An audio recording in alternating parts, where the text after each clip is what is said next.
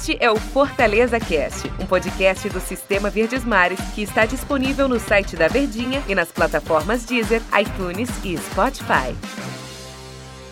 Meus queridos amigos, tamo no ar, tamo no ar, tamo no ar, como eu gosto de abrir os programas aqui no Sistema Verdes Mares, sempre lá em cima, com o astral, porque você que tá aí do outro lado merece a nossa disposição e o carinho, e eu agradeço demais. Eu gosto de agradecer no começo, no meio, no final dos podcasts, porque se você não estivesse aí do outro lado ouvindo a gente, não faria o menor sentido eu estar tá aqui. Então, realmente, muito obrigado por nos acompanhar nessa plataforma do Sistema Verdes Mares de áudio, que são os podcasts. E para você, torcedor tricolor, em especial aqui no Fortaleza Cast, que arruma sempre uma brechinha no trabalho, no trânsito, no ônibus, bota aquele fonezinho. Ah, tem um imprevisto, ah, precisa sair para fazer um negócio. Pausa, depois termina, mas não deixa de se informar por completo de todas as formas possíveis que tem para estar próximo do seu clube. E na nossa plataforma aqui dos podcasts nesse momento, nesse período pós-pandemia, voltando de forma semanal,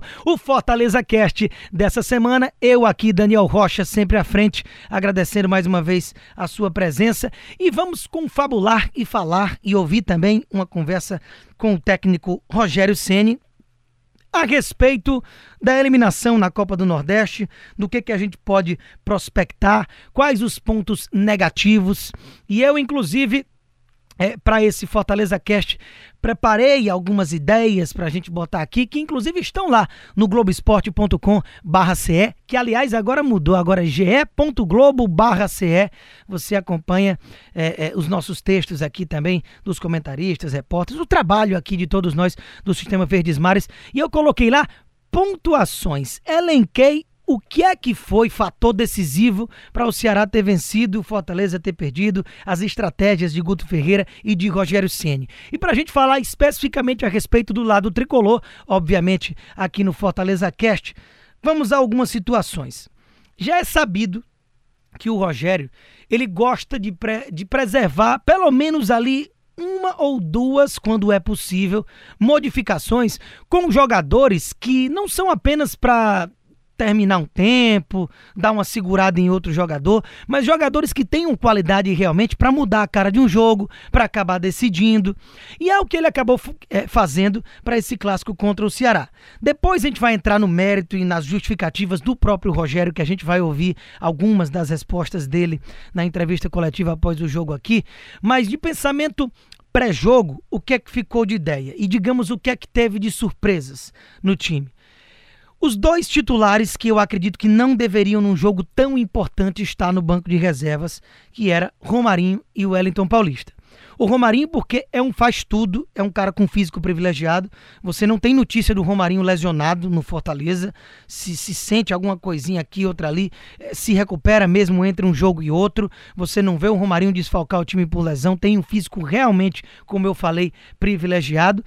Então não seria numa semifinal contra o maior rival, num jogo único de mata ou morre de uma Copa do Nordeste, que você deveria deixar um jogador dessa qualidade, dessa característica no banco de reservas. E o Wellington Paulista, por quê? Porque o Wellington é um titular absoluto? Nem acho tanto assim. Porque o próprio Rogério, digamos assim, para a gente ter uma pegada de parâmetro, nos dois jogos mais importantes do Fortaleza na temporada, que foram pré-pandemia, Quais foram, você aí, torcedor? Você já sabe muito bem, lembra, né? Os dois jogos internacionais lá na Argentina e aqui na Arena Castelão contra o Independente. E aí, o que é que o Rogério fez nesses dois jogos? Ele colocou um ataque mais versátil, um ataque de mais mobilidade. Ele não utilizou o centroavante. E nem por isso o Fortaleza deixou de ser bem superior ao rival nos dois jogos. Rival, que eu digo nesse caso, o Independente, nesses confrontos, mesmo sem ter um 9. Então, a partir dali, como já foi no início da temporada, eu imaginei que o Rogério já estava tramando para 2020 uma ideia sem ter aquele 9 mais fixo na área, que no time ele tinha Carius e Wellington, e depois, agora durante a pandemia, ainda chegou o Orobó, jogador vindo do América de Natal, sendo o artilheiro do Brasil. Então, eu já. Eu, quando o Rogério não joga com esse cara, eu nem acho de que. Ai, ah, tá inventando. Não é isso. Mas o momento do Wellington Paulista era muito bom. fazendo gols nos últimos jogos. Começou no banco contra o América duas partidas, antes do jogo contra o Ceará e antes do jogo contra o Esporte. E fez dois gols, os gols da virada, junto com o Oswaldo, que jogou bem naquela partida também. Mas aí também não jogou bem contra o Esporte. O Oswaldo vem deixando a desejar, também não jogou nada no clássico contra o Ceará na última terça-feira. Então tem alguns jogadores que realmente não estão rendendo. Outro deles, o David. A manutenção do David como titular, que pré-pandemia era um titular absoluto, né? Porque chegou e em pouquíssimo tempo já se adaptou ao estilo de jogo, encaixou, fazendo gol, dando assistência, uma explosão incrível normalmente pelo lado direito, que ninguém pega quando ele bota na frente. E esse David tem sumido desde que houve a paralisação para a pandemia. Então foi mais um jogador que não rendeu nada. Você em alguns momentos do jogo nem se lembrava que o David estava em campo enquanto lá esteve e começou jogando, né? Então você tem o ponta esquerda com o Oswaldo, o ponta direita o David sumidos. O Romarinho, que é o cara que faz essa faixa central nessa temporada, começando no banco de reservas. Você não tem o centroavante, que é o Wellington Paulista, que vinha num momento muito bom e eu não tiraria. Fez gol, inclusive, no último clássico, antes desse da Copa do Nordeste, o gol de empate, né? Depois teve a virada com o Yuri César.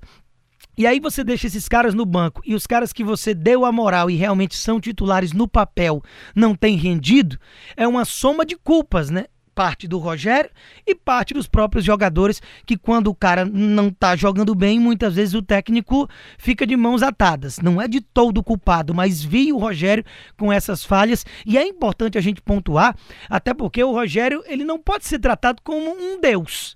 E muitas vezes ele é e até merecidamente. Toda mexida, invenção, é Bruno Melo na zaga, Felipe virou o volante, é coisa que não era há um bom tempo, era lateral direito. Gabriel Dias sai da volância, vira um grande lateral. Ou seja, tudo que o Rogério dá uma pinçada ali, tem dado certo no time do Fortaleza e ele não à toa é o maior técnico da história do clube por conquistas e por feitos até extra-campo, mudando filosofias e pensamentos em forma do clube se portar.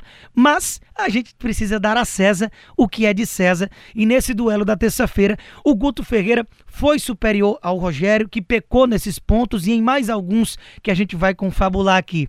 Qual foi outra situação que o Rogério colocou a campo já de início e que chamou a atenção negativamente de grande parte das pessoas, principalmente dos torcedores. O Marlon como titular. Gera um certo estranhismo, mas a ideia do Rogério com o Marlon como titular não é nada de outro mundo.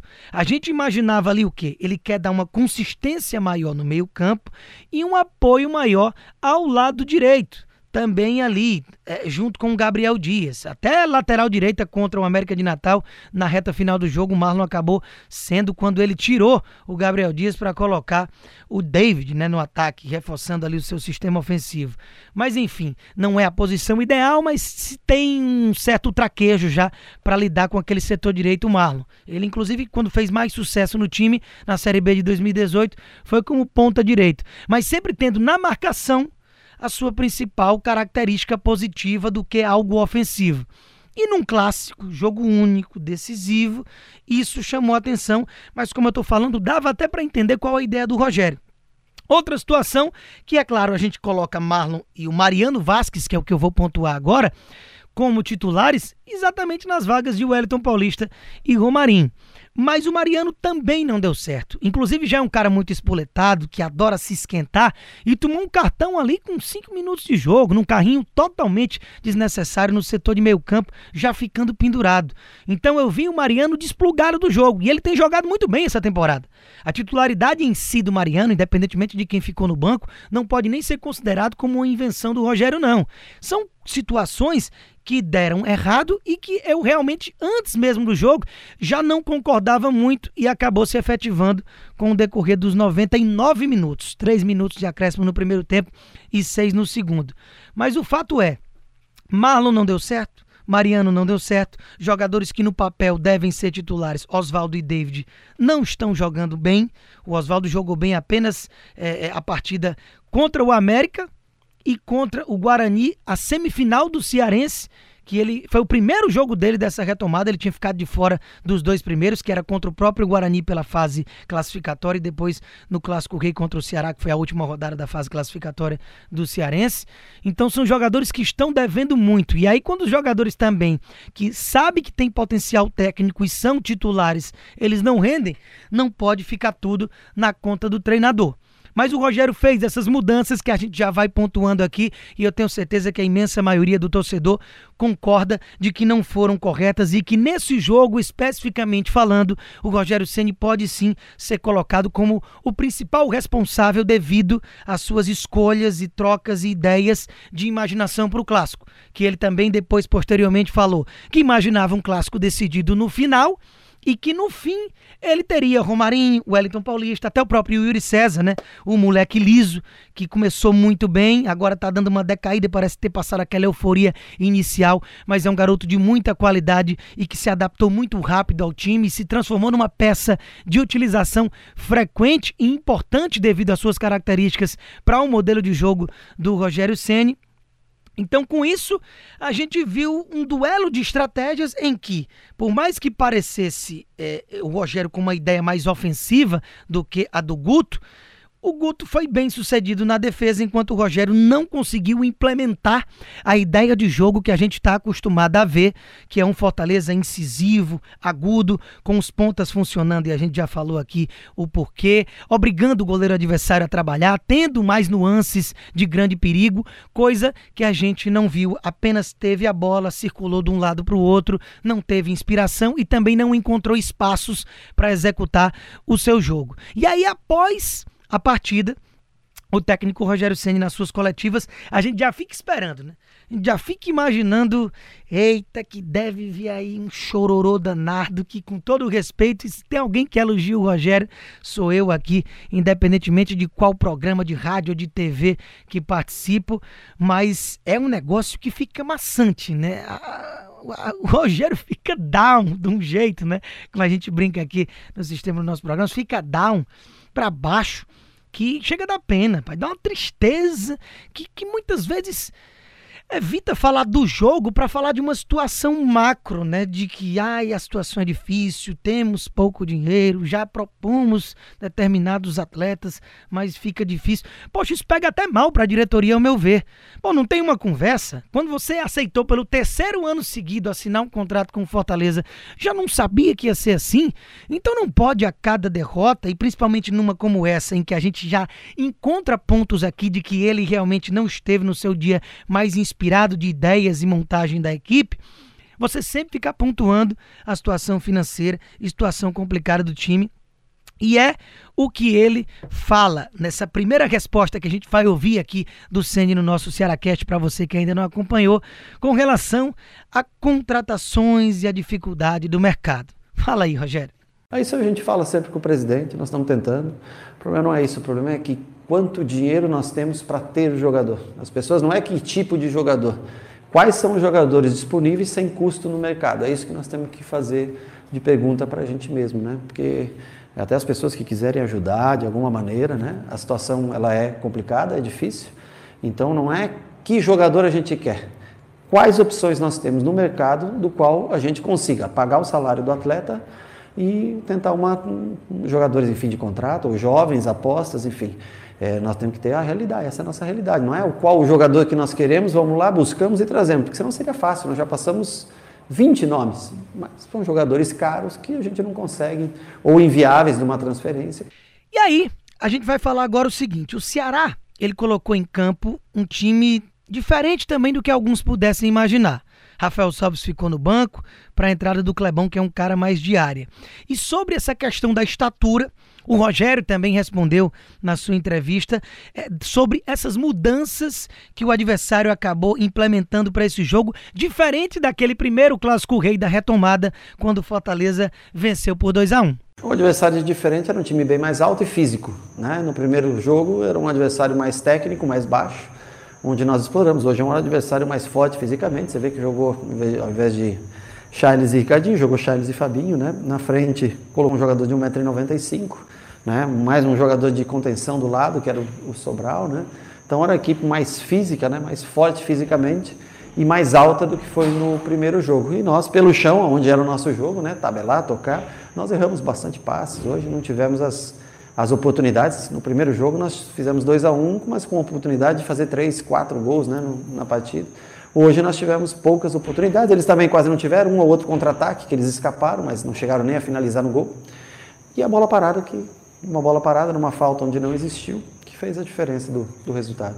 Agora, se essa escalação e essa forma diferente de jogar surpreendeu o técnico tricolor, é, o Rogério não foi muito nessa linha. Ele parecia já ter uma ideia do que poderia vir ali do técnico Guto Ferreira e, e falou também na sua entrevista com relação a isso, da, da, da, se surpreendeu essas alterações e a forma com que o time adversário veio e também as substituições feitas, né? Não, de jeito nenhum. Nós tínhamos quase certeza da, dessa, depois da viagem do Fabinho para cá, nós imaginamos que ele ia fortalecer o meio-campo.